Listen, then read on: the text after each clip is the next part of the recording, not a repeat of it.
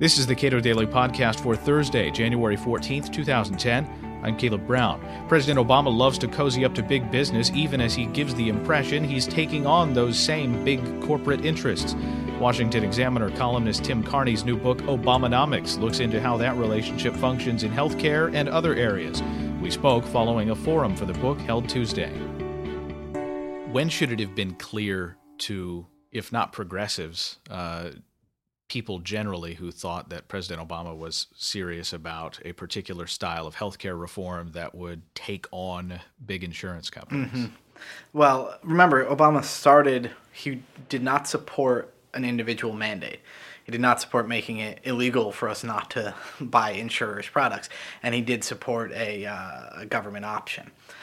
By February, I was already writing columns saying the insurers are going to win because they're fine with the current system where there's competition is gummed up by all sorts of regulations, but they're also fine if they get subsidies, if they get the individual mandate, they're better off in some ways there. So insurers can walk away from the table. Barack Obama couldn't walk away from the table. This is part of the way that the special interests always come out ahead is they usually have more leverage than the politicians. So they can say, "All right, we'll oppose you if you don't give us what you want."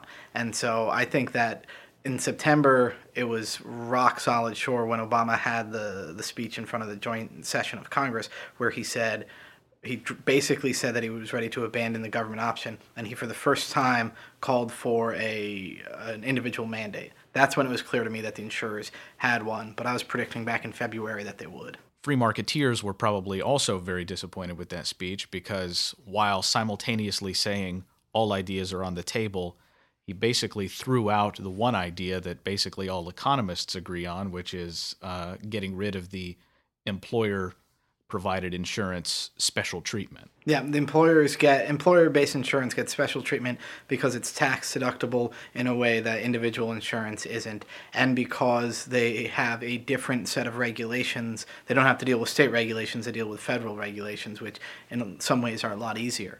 And one thing that does is it slows, it gums up the competition. It makes it so that insurers aren't really competing. When Obama and the Democrats call for a government option, it's because they correctly see that the free market isn't applying competitive pressures.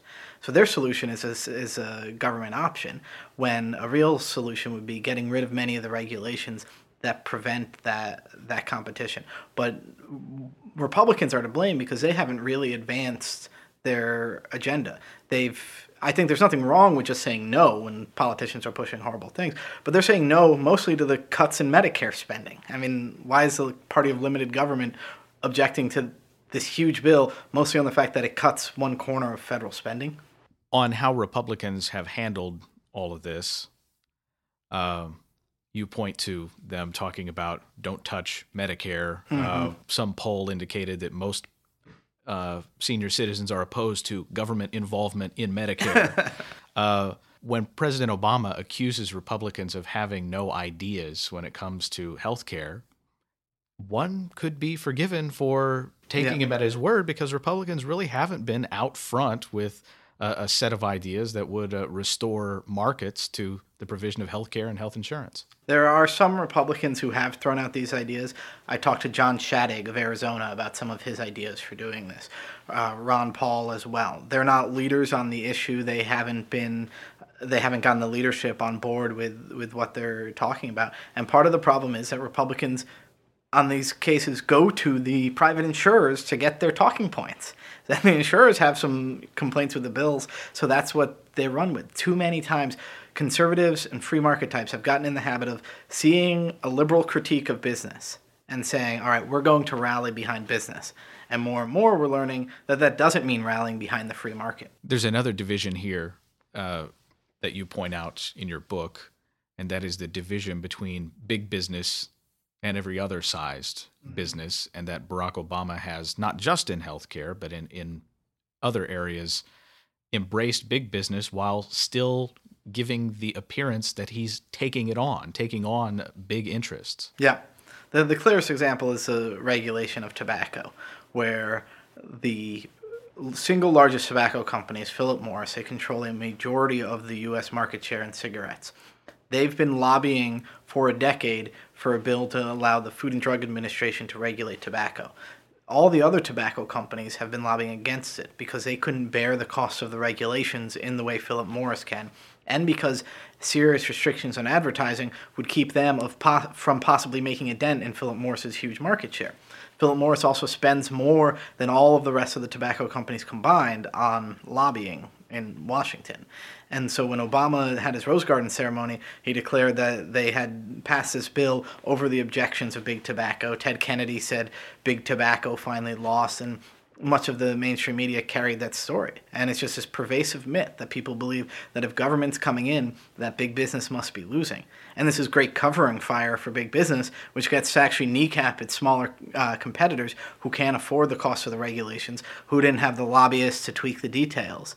They get to kneecap their opponents while claiming credit for, well, we decided that regulation was appropriate. Presidents who are able to cut deals effectively, uh, at least in my memory, are those who can bring their constituency to the middle to get a deal done. But President Obama does not appear, at least in healthcare, to have been able to do that some of his most vocal opponents at this point are progressives who thought that they were going to get a public option, who thought that maybe this might actually be the end of the insurance industry. Well, the the left really is split. You have Howard Dean was very critical of Obama for he, Dean called it a bailout for the insurance companies. I think that's largely true but and you've got you know some of the liberal bloggers out there railing against it.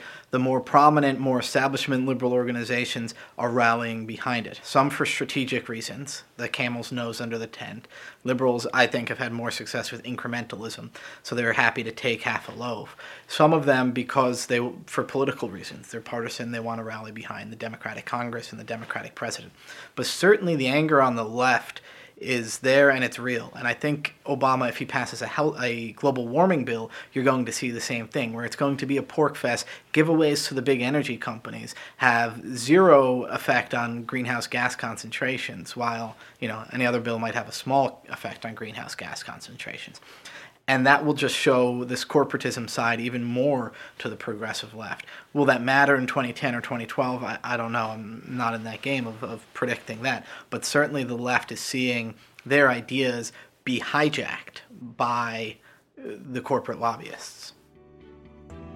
Tim Carney is a columnist at the Washington Examiner and author of the new book, Obamanomics. You can watch the full book forum at cato.org.